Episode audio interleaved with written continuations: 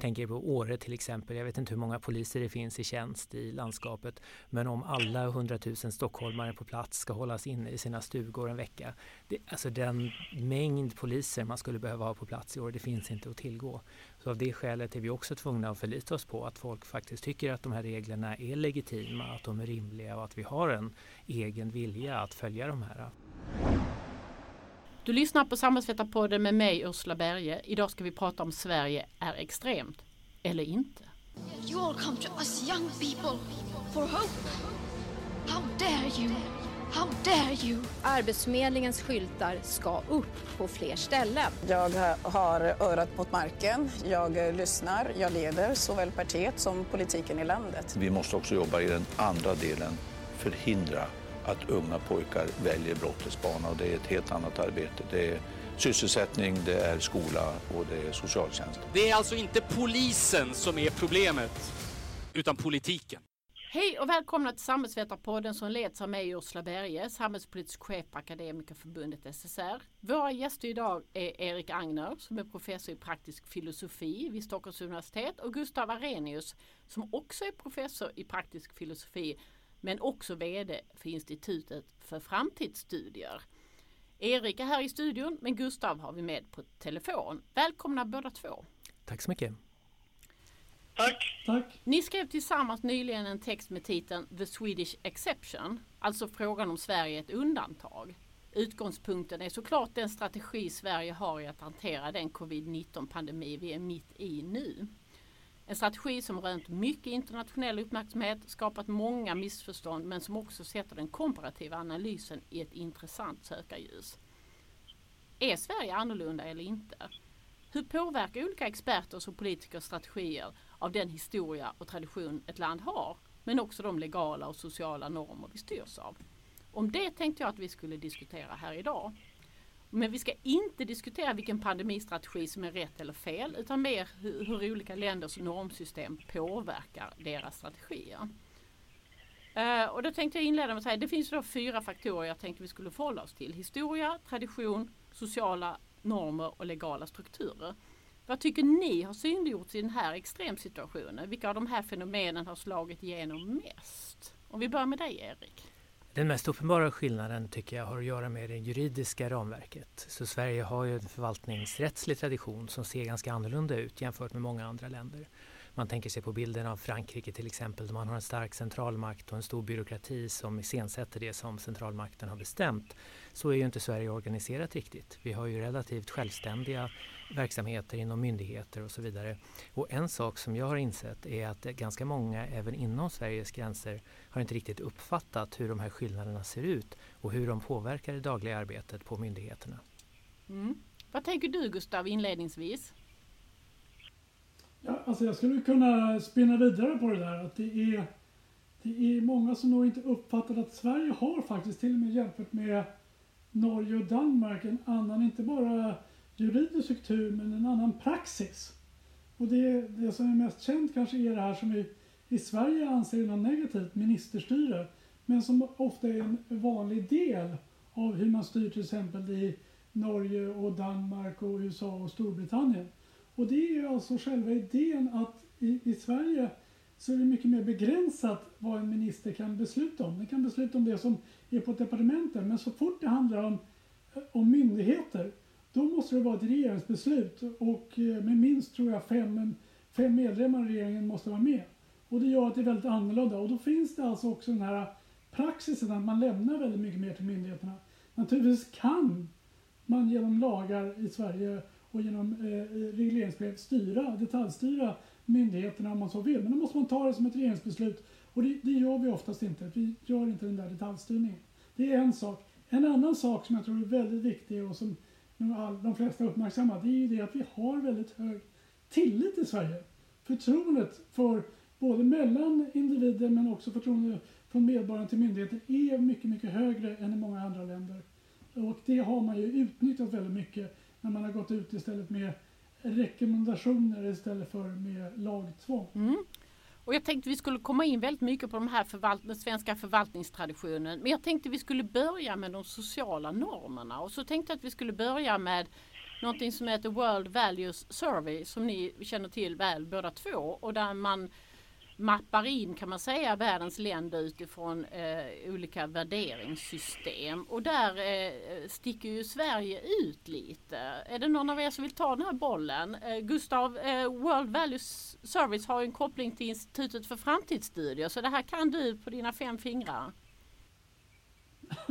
ja, det, det ligger ju alltså, det är ju Bi Poronen som är eh, generalsekreterare för det här. Han sitter ju på institutet och vi gör mycket med dem. Och det är intressant den här kulturkartan som eh, då om man ska beskriva den här kulturkartan så är den ju efter två dimensioner. Det är liksom en, ena skalan som är då den här X-axeln, den mäter synen på livet från det där man ska överleva till livskvalitet, tillit och självförverkande. Och så har man en annan axel då, Y-axeln. Och den mäter traditionella värderingar, religiösa föreställningar, respekt för auktoritet, Eh, upp till då att man är mer sekulär, rationell och högre upp. Och har man den där då, den ena då på x-axeln och den andra på y-axeln, då får man ju då eh, eh, en, en, en spridning av länder där, där Sverige ligger väldigt långt upp till, långt till höger och långt upp. Det vill säga, det är väldigt mycket det här sekulära rationella, det är väldigt mycket om tillit och, och självförverkligande. Där ligger vi, men där ligger även Norge, Danmark, Eh, och, eh, alltså, och Finland ligger ju också högt uppe där. Medan däremot eh, då eh, mer katolska Europa ligger lite längre ner. Nu ska man också påpeka att det här är ju senaste, då den här senaste kulturkartan. Om man jämför över tid så kan man ju säga att kanske Sverige ligger, Frankrike ligger nu där Sverige låg på 80-talet. Så vad vi ser är ju också en generell utveckling världen över.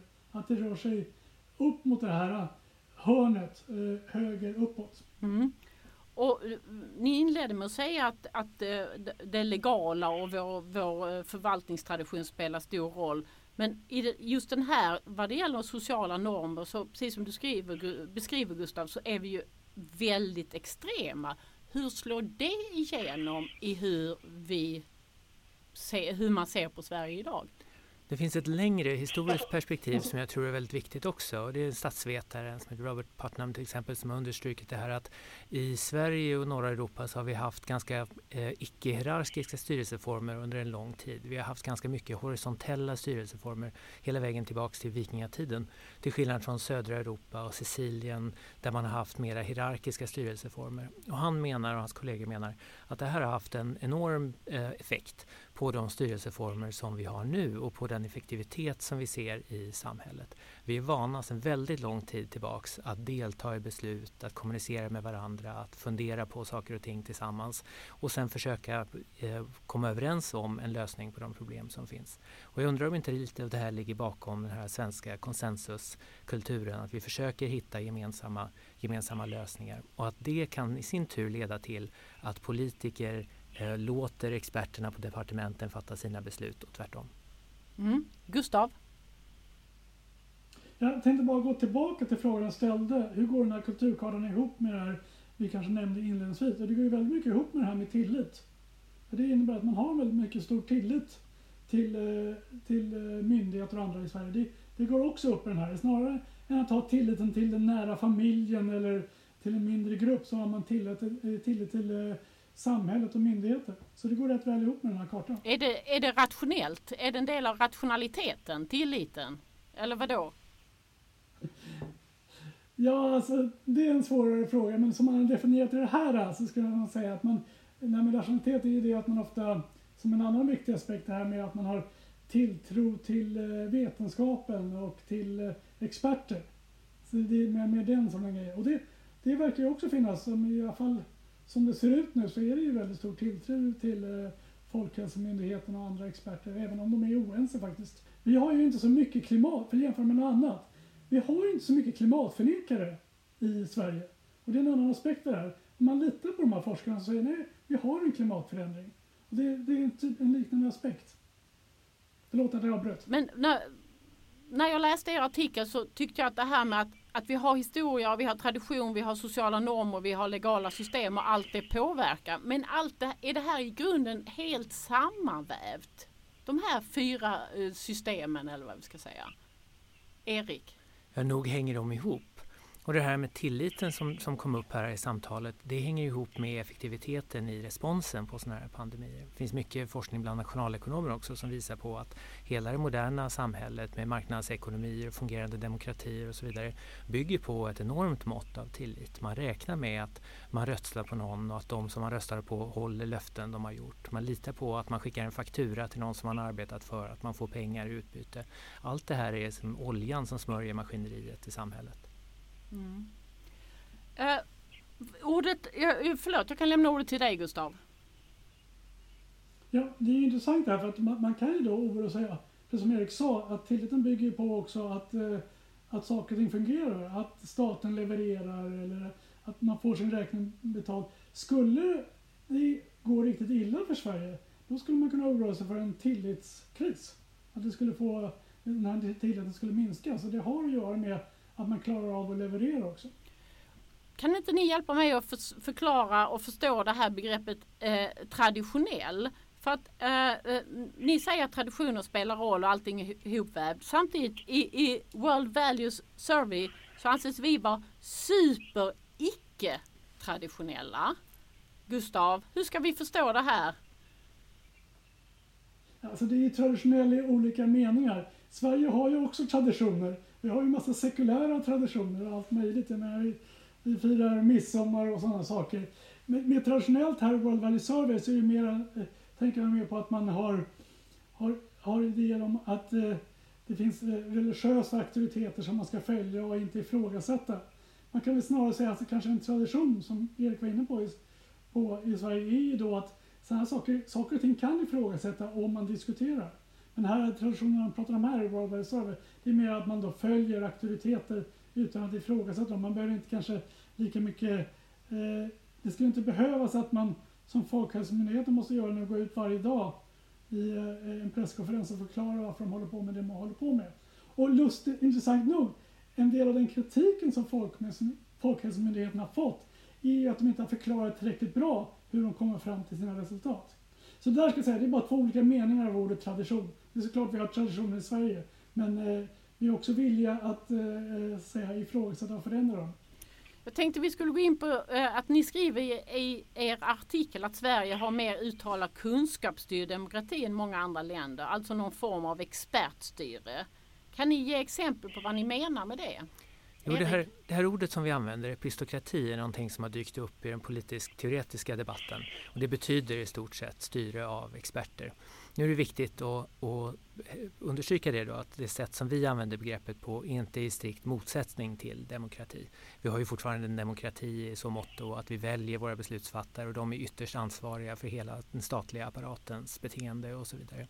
Men vi har ett ganska stort inslag av expertstyre i Sverige eftersom så många av de dagliga besluten fattas av myndigheter och eftersom så många av de som arbetar på myndigheterna är tillsatta på grund av sin expertis eller sin kunskap inom ramen för sitt område. Om man tittar på eh, skillnaden med USA just nu till exempel är ju extremt tydlig. Där presidentens svärson är inne och pekar med hela handen i organisationen och där mellanchefer som säger emot får sparken ibland samma dag för att de har sagt emot eh, chefen. Den sortens möjlighet finns ju inte i Sverige. Vi har inte den traditionen och vi har inte den juridiska möjligheten. Regeringen kan inte in och peta i personalärenden till exempel för att någon har sagt någonting otydligt. Och I den bemärkelsen har ju experter i Sverige en ganska framskjuten position. Och det ser vi också på TV när vi ser presskonferenserna. Det är Folkhälsomyndighetens representant som står där varje dag. Det är inte statsministern som står framför kamerorna varje dag och uppdaterar nationen om vad som har hänt sen sist. Mm. Precis, men samtidigt har vi ju sett politikerna stå där eh, med, med hyfsat jämna mellanrum. Men ni menar att det är en skillnad i, i Sverige gentemot andra länder i detta avseende? Det har kommit ganska mycket rapporter i medierna från Danmark och Norge till exempel om att politiker har kört över deras motsvarighet till Folkhälsomyndigheten. Att Folkhälsomyndigheten ville, i våra nordiska grannländer ville gå långsammare fram och sa att det inte var motiverat till exempel att stänga gränsen till Sverige i ett tidigt skede. Men då kom politiker in och sa att det här ska vi göra ändå. Ehm, det är möjligt att den svenska regeringen hade haft ehm, juridisk grund för att göra något sånt här också. Men även om de hade haft det så ville de inte göra det. Mm. Gustav? Ja, så det stämmer, men vi har inte ministerstyre så att ministern kan gå in direkt och, och, ändra sådana beslut. Men visst skulle regeringen kunna, genom att fatta ett beslut, ändra, till exempel bestämma och stänga ner eh, gränserna. Det skulle de kunna göra. Vissa andra saker är svårare att göra, som det här med att eh, eh, vi, kan, vi kan ju inte ha så här undantagstillstånd om det inte är krig.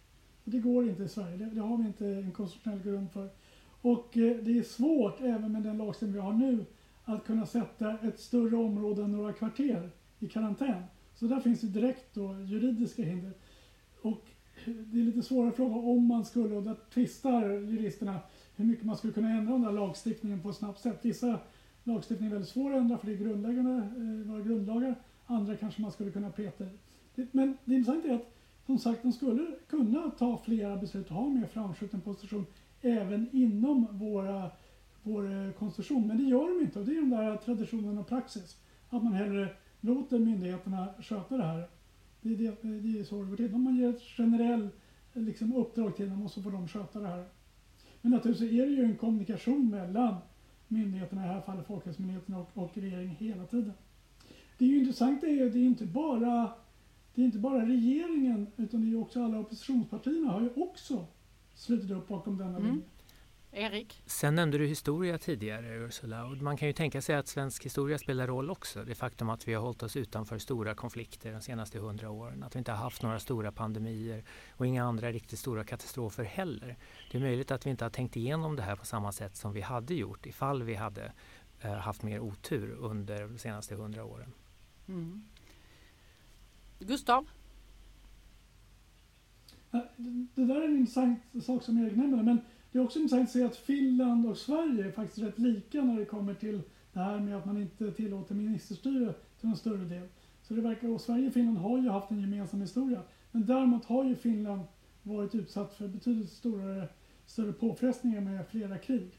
Så det, det, det är lite knepig fråga tror jag, vad det är som gör att det här är ju bara spekulation men närheten till Ryssland och mm. Sovjetunionen mm. tidigare kan ju ha inspirerat finländarna ja. att samla på sig beredskapslager och sånt här. De kanske har känt ett externt hot på ett sätt som är mer akut än vad vi har gjort. Och det kan ju delvis ha legat bakom den här avvecklingen av beredskapslagren då som, som faktiskt skedde i Sverige inom eh, vår livstid. Nu ska vi inte gå in för långt på det här med hur Finlands eh, strategi i pandemin har varit jämfört med Sverige för då, då, då går det för långt. Men jag tänkte på det, eh, när eh, regeringen fattade beslut om att det skulle vara avgränsa folksamlingar till 500 och sen ner till 50 så tror jag på den presskonferensen där där de sa att man får inte ha eh, folksamlingar eller sammanslutningar med mer än 50 personer så fick de en sån här kontrollfråga. Är detta på uppmaning av Folkhälsomyndigheten? Är det ett exempel på där ja det här var ju en journalist, men där vi förväntar oss att de politiska besluten alltid lutar sig mot experternas bedömningar. Uh. Det vet inte jag. Vet du det Gustav? Nej, det vet inte, men man kan ju spekulera om det. Men där är ju då ordningslagen som de kan använda sig av. Det är ju den lagen de använder sig av. För. Och där kan man ju begränsa snabbt då. Det använder de sig av en liten förlängning av ordningslagen. Men det var ju intressant tycker jag att de just journalisterna, har ni kollat det här med Folkhälsomyndigheten? De ville veta. Det är inte någonting ni har hittat på själva bara. Det är lite slående. Kanske inte hade den frågan ställts till Macron i Frankrike. Han hade inte fått den frågan för där är inte liksom, där är presidentens vilja, eh, liksom, den ska inte ifrågasättas och kopplas till experterna på samma sätt som som man uppenbarligen kan göra här. Erik? Det här speglar en grej som jag tycker är väldigt intressant och det är det att vi verkar förvänta oss att svensk politik ska vara evidensbaserad. Så väldigt mycket av Folkhälsomyndighetens insatser är insatser som de har beskrivit i dokument från förra året där de har gjort ordentliga genomgångar av existerande litteratur och påpekat det att det finns inte så mycket högkvalitativ evidens för många av de insatser som, som politiker i andra länder sträcker sig efter. Så här är antagandet att för att det ska vara motiverat att införa en viss restriktion så måste det finnas en viss typ av evidens för den där restriktionen. Och gör det inte det så är det omotiverat. Det är också en, en skillnad tror jag mot många andra länder där man förväntar sig att en stark ledare ska kliva in och fatta svåra beslut oavsett om det finns evidens eller inte. Mm. Jag tänkte på, eh, ja förlåt Gustav. Nej, och det, det är ju intressant att, att mycket av den kritik som har kommit med, mot Folkhälsomyndigheten det är ju det att de inte tagit hänsyn till annan evidens som andra experter tycker att de borde ha tagit hänsyn till. Det har inte varit så mycket kritik om att ja, men det, här, det här borde inte de besluta utan det är det, är, det är en strid om vilka experter som har rätt och vilken evidens som är, som är vad, vad det finns god evidens för. Men om vi har så galet stor tilltro till experter och så vidare. Hur kan det komma sig, och du nämnde det tidigare Gustav, äh, det här med att eh, på varje presskonferens visar Folkhälsomyndigheten samma slide om att vi ska platta till kurvan eh, och samma slide om att vi ska tvätta händerna.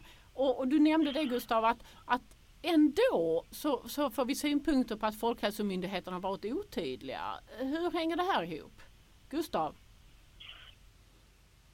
Ja, men där tror jag hänger ihop med att eh, det är, har varit ett högre krav att de ska vara genomskinliga hur de har kommit fram till sin resultat, hur de har räknat, vilka som sitter med där. där och det, det är väl det, att det har funnits, det finns ju väldigt många personer som kan väldigt mycket om det här, många experter som inte är med i Folkhälsomyndigheten och de tycker, nej jag, jag tycker inte jag förstår det här. Och jag ska också säga, ibland så tycker jag själv att eh, eh jag är en gnällspik där. Jag tycker att Folkhälsomyndigheten in, inte har varit så klara med hur de har resonerat och hur de har kommit fram till sina resultat. Och det kan man ju säga i och för sig också är glädjen till den kritiken man har. De kunde vara bättre med det. För att det är en sak, det känns väldigt viktigt att inte bara veta hur eh, man, man, man vill inte bara veta resultaten, man vill veta hur man har kommit fram till det för att kunna förstå om det här är något att lita på. Och det är glädjande. Ja.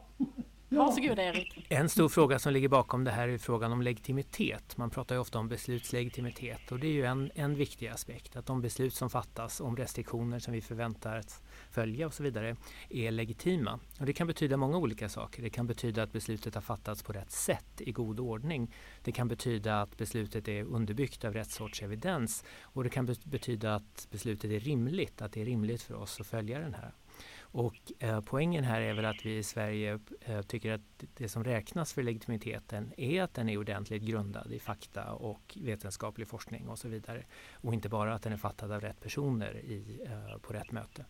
Mm.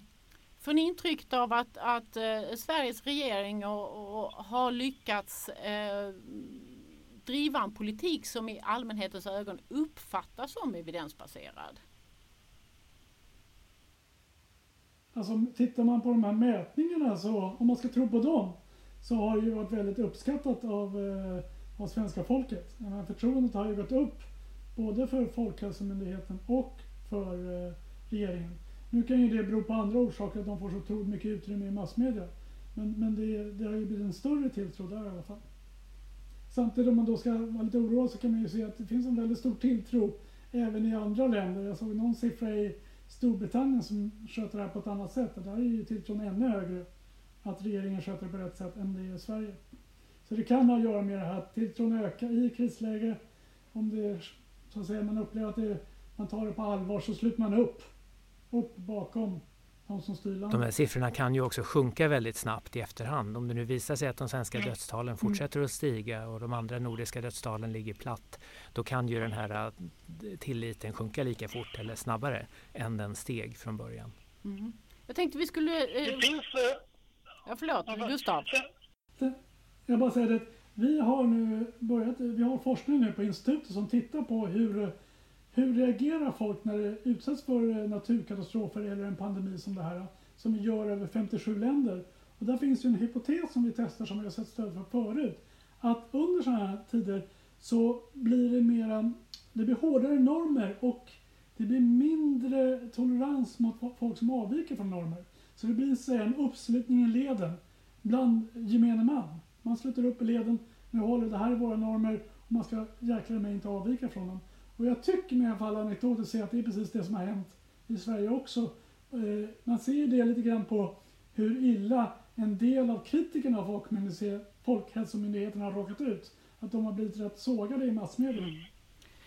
Jag tänkte eh, komma tillbaka till det här med den svenska förvaltningstraditionen och så tänkte jag ta den i, i perspektiv eh, med Danmark. För jag såg en, en intervju med den danska motsvarigheten till Anders Tegnell och då fick han frågan, eh, Danmark stängde gränserna och då fick han frågan att eh, och det gjorde inte Sverige och då fick han frågan varför gör inte Sverige det? Och då svarar han Ja, alltså jag läser samma forskningsartiklar som Anders Tegnell. och då, då läste jag in implicit att det betyder att ja, egentligen tycker han likadant som Anders Tegnell och, men, men det finns en politisk överbyggnad som ser helt annorlunda ut i Danmark än i Sverige. Eh, var det en övertolkning? Samma tjänsteman påpekade kanske i samma intervju eller i en annan att det här eh, förbudet av eller ja, stängningen av gränserna inte var någonting som de hade rekommenderat. Och nu kan jag inte dansk politik alls men jag gissar att det är ett ganska extraordinärt uttalande. Det vore förvånande om en svensk tjänsteman ställde sig upp och påpekade att regeringens beslut inte är evidensbaserad eller inte är grundad i vetenskaplig litteratur. Det händer inte ofta. Nej, och de har en helt annan syn på ministerstyre också. De har ju ministerstyrda myndigheter på ett annat sätt. Helt rätt. Ja, visst, de, de har ju ministerstyre. Eh, och det, det är en del, både eh, Danmark och Norge det, har ju det. Och de har politiserade myndigheter också. De är underställda, de är underställda ansvarig minister direkt. Så det, det är en helt annat sätt än vi har eh, i, i, i, i Sverige. Så att eh, det, det, man kan säga att de eh, följde sin eh, juridiska ordning och praxis när, när då de bestämde sig för att ta det här beslutet. Det var ingenting konstigt. Det, ministerstyre är inte något negativt i Danmark, det är en del av, av den rådande normen. Mm. Jag tänkte vi skulle gå in på en viktig sak som ni inledde med att nämna som, som jag tror är, är mycket viktigare än vad folk tror. Det är det här med den legala strukturen. Att, eh, eh, och ni nämnde det att Sverige saknar, eh, i Sverige saknar politikerna möjlighet att utlysa undantagstillstånd i fredstid. Och att det kanske inte folk i allmänhet vet om och framförallt förstår att, att det bakbinder politikerna. Kan ni beskriva hur olika strategier liksom påverkas av sånt här? Gustav? Ja, är det jag som ska börja på den? Ja, Okej. Okay. Ja, men vi, vi var ju inne på det, men att vi kan ju alltså inte utlysa undantagstillstånd i Sverige förutom i krigstid. Så det går ju inte att göra. Det har man gjort i många andra länder, så det har vi inte gjort. Så att eh, eh därmed så är den vägen är ju då är, är eh, regering och riksdag bakbundna. De kan inte göra det. Men sen finns det ju andra då sätt de kan göra på det. De kan eh, använda olika lagar som ordningslagen som de har använt för att dra ner då till eh, först till 500 och sen till 50. Vi har också, de har använt sig av eh, plan och bygglagen och det började faktiskt redan under flyktingkrisen att man använde sig av den. Och eh, eh, den kan man också eh, använda sig av. Men sen viktigaste då är ju smittskyddslagen som man, där man kan använda för att då begränsa hur, eh, sätta eh, personer i karantän. Man kan ha att man måste testa sig, man kan Eh, stänga olika eh, byggnader och sådana saker. Däremot där är det ju då begränsat.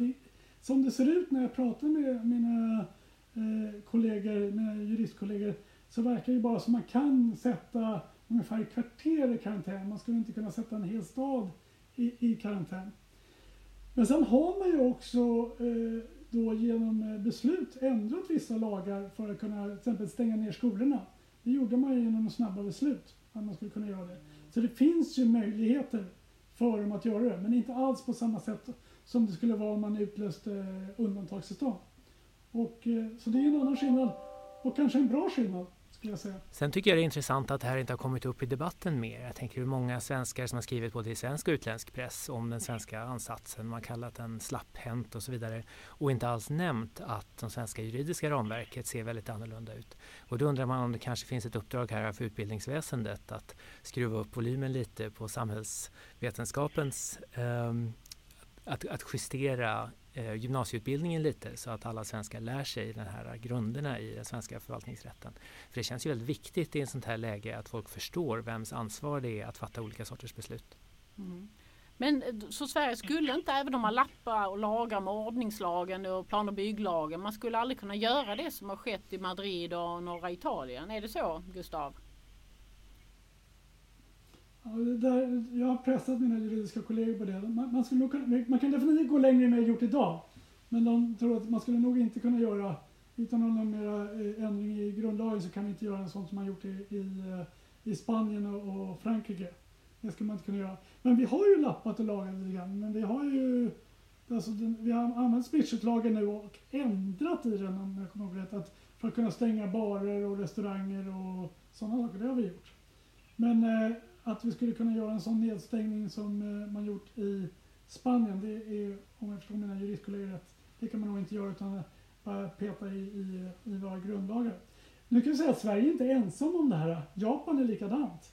De har ju på grund av sin erfarenhet från andra världskriget så har de en lagstiftning som skrivits av ockupationsmakten i USA som gör det också omöjligt för dem att göra en total eh, nedstängning av deras samhälle.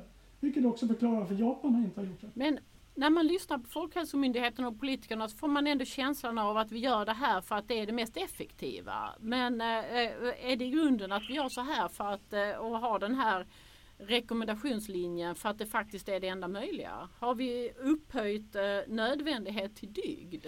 Det finns andra överväganden som ligger bakom det här också och en hel del av de här övervägandena är beteendevetenskapliga. Så Folkhälsomyndigheten alltså har understrukit hela tiden att insatser måste vara hållbara. De har påpekat att det här är en, en kris som kan vara under en väldigt lång tid där viruset kommer att kunna vara med oss under en, en, extremt lång tid framåt. Och de restriktioner som vi inför då måste vara av den karaktären att vi kan upprätthålla dem under den tid som, som det krävs.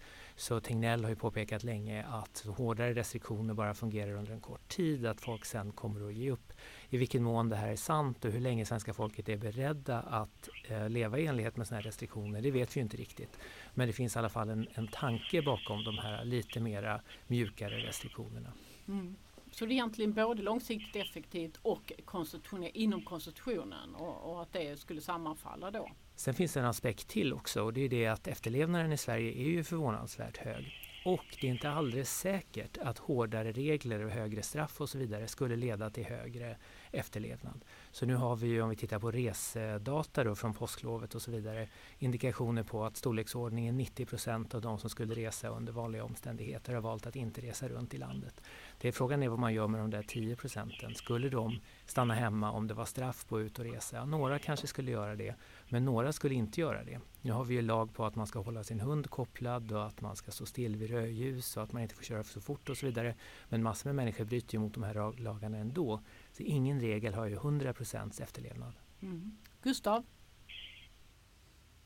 Ja, jag skulle, du ställde den här frågan, har vi gjort eh, eh dygd av någonting som var av nöd på grund av våra lagar och regleringar.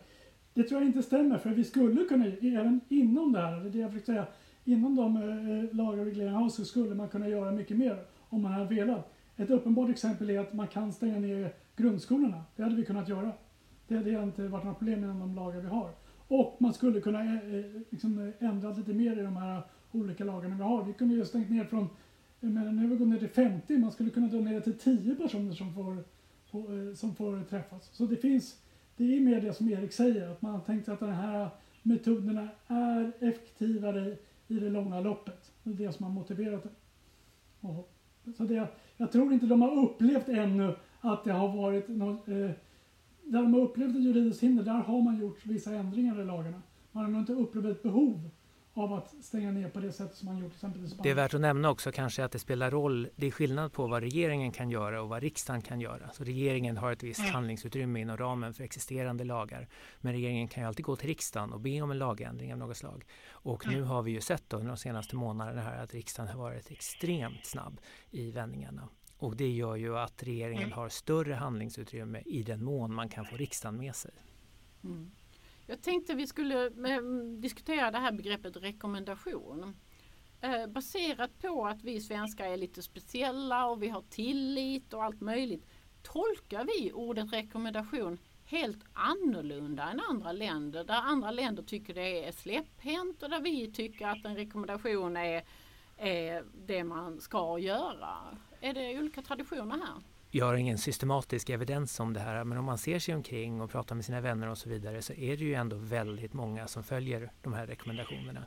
Väldigt många jobbar hemifrån, många har slutat umgås, man har inte middagar på samma sätt som man hade tidigare och så vidare. Och det antyder ju ändå att folk tolkar de här rekommendationerna på ett sätt som är mer bindande än ett vänskapligt råd från en släkting till exempel.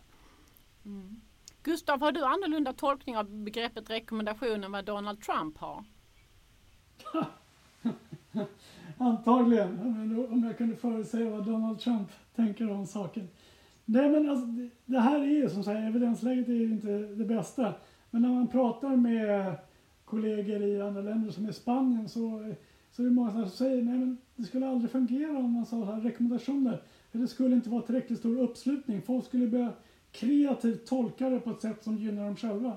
Så de känner att de måste ha de här. Alltså det är ju drakoniskt i, i Spanien där alltså du får, om du är ute och går så får du 1000 euro, 10 000 kronor, böter.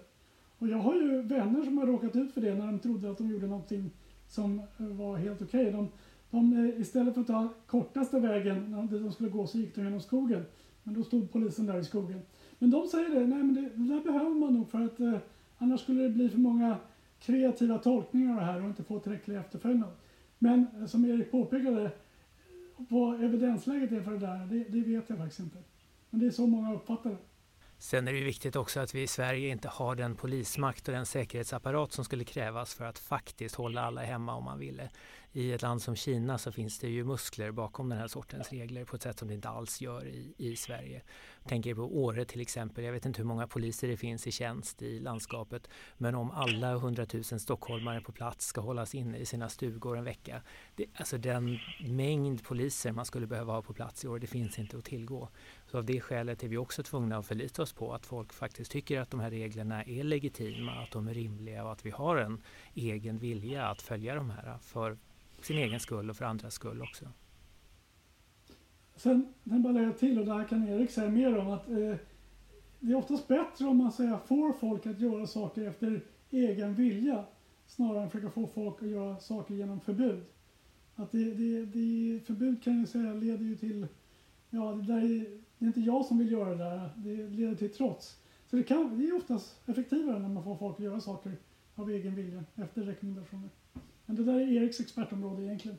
Men, det, det, finns ju exempel från trafiksäkerhet och när det blev obligatoriskt att ha säkerhetsbälte i Sverige var det tydligen många som opponerade sig mot det där och som vägrade ha säkerhetsbälte av princip.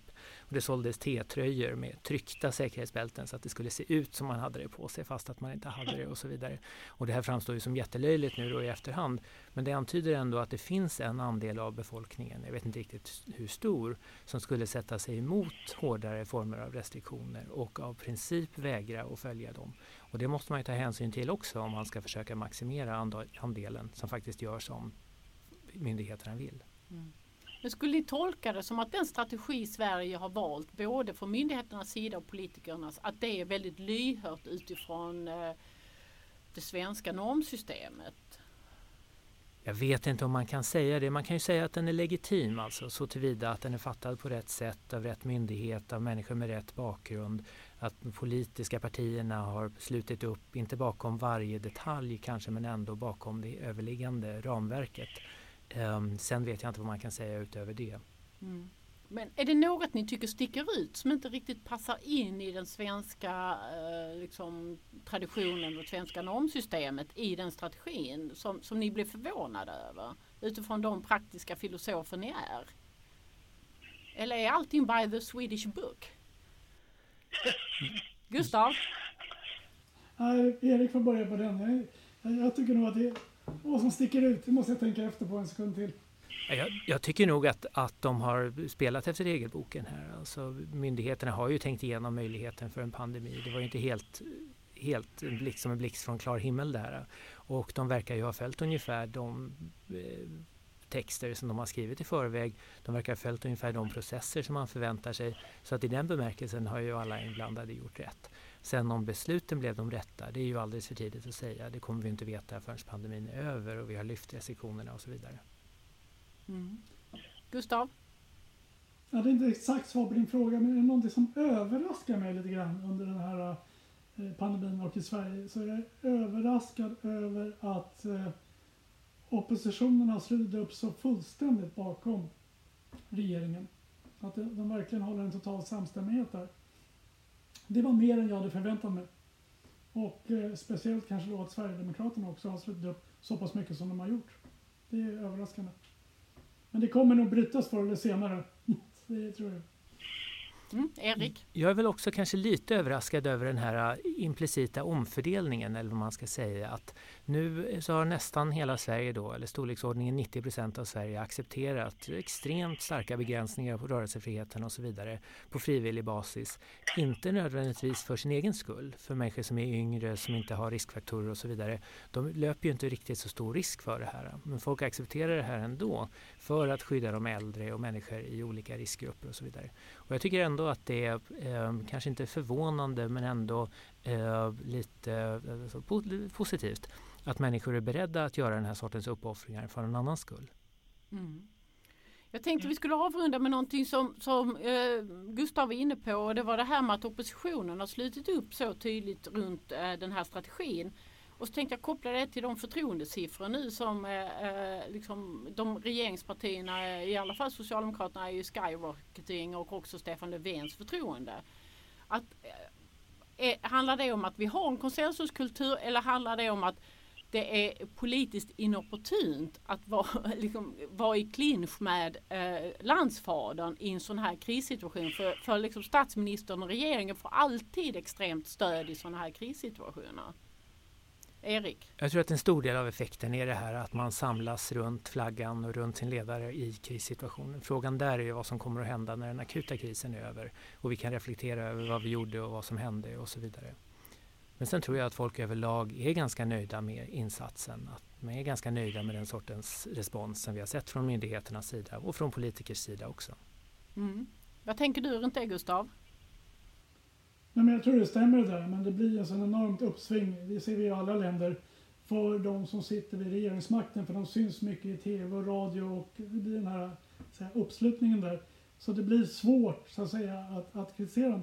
Men å andra sidan tror jag, hade vi haft till exempel en borgerlig regering under den här tiden så misstänker jag att de skulle ha gjort väldigt likadant. Så det finns alltså en uppslutning runt det här, ja det här ska skötas av, av, av eh, sakkunskap på myndigheterna. Och att det, ska, det, det är en uppslutning där. Och samtidigt så vet de ju med sig att det som har gått dåligt i Sverige, det här med åldringsvården, det har ju båda sidorna varit med om att eh, tyvärr Eh, det har varit en nedrustning som har pågått över 20 år så det finns ju båda blocken är ju, sitter ju där med handen i syltburken om vi säger så. Så att, eh, det är svårt. Eh, det fanns väl vissa där Kristdemokraterna började kritisera med åldringsvården men då fick de ju direkt svar med att ja, men ni styr ju åldringsvården i Stockholm. Och, så det, det, det, är, det är ett svårt läge att bedriva opposition. Så det, det, men det är också det, de skulle nog ha gjort rätt likadant i min gissning. Mm. Men skulle ni säga att det här ökade förtroendet för regeringen och statsministern i grunden handlar om att man alltid sluter upp bakom en, en eh, regering och en statsminister i sådana här lägen? E-, eller handlar det väldigt mycket om det för att avrunda att det ligger väldigt nära våra historier, traditioner, sociala normer, det som har hänt och att, att det också förstärker detta förtroendesituationen? Jag tror att det är lite av båda. Mm. Och vad tänker du Gustav avslutningsvis? Alltså, det, är, det är lite både flera faktorer, men det är också naturligtvis faktorer som att nu pratar vi om vård och omsorg istället för brottslighet och invandring. Det är såklart det kommer gynna vissa partier och missgynna andra partier. Det är inte så konstigt.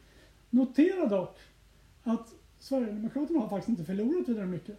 Så att det, det, är inte så att de har gått ner. Det är Socialdemokraterna som har värvat framförallt antagligen från sofflocket. Där har gått upp. Och sen kan det ju snabbt vända Alltså det är en viktig del av det här att man uppfattar det som att det går hyggligt bra i alla fall. Skulle det gå riktigt dåligt, ja men då är det ju regeringen som kommer få ta ansvaret och förlora i opinionssiffrorna. När jag tittade på Poll of Polls senast så såg jag att Sverigedemokraterna hade gått ner en hel del. Det kanske har fluktuerat. Men jag tror att i den mån det stämmer så är det nog den här förklaringen du pekar på Gustav. Att Sverigedemokraternas hjärtefrågor har hamnat i skymundan. Helt plötsligt är det inte eh, invandring som alla tänker på. Nu är det något helt annat och då är de lite utanför sin, eh, sin zon. Mm.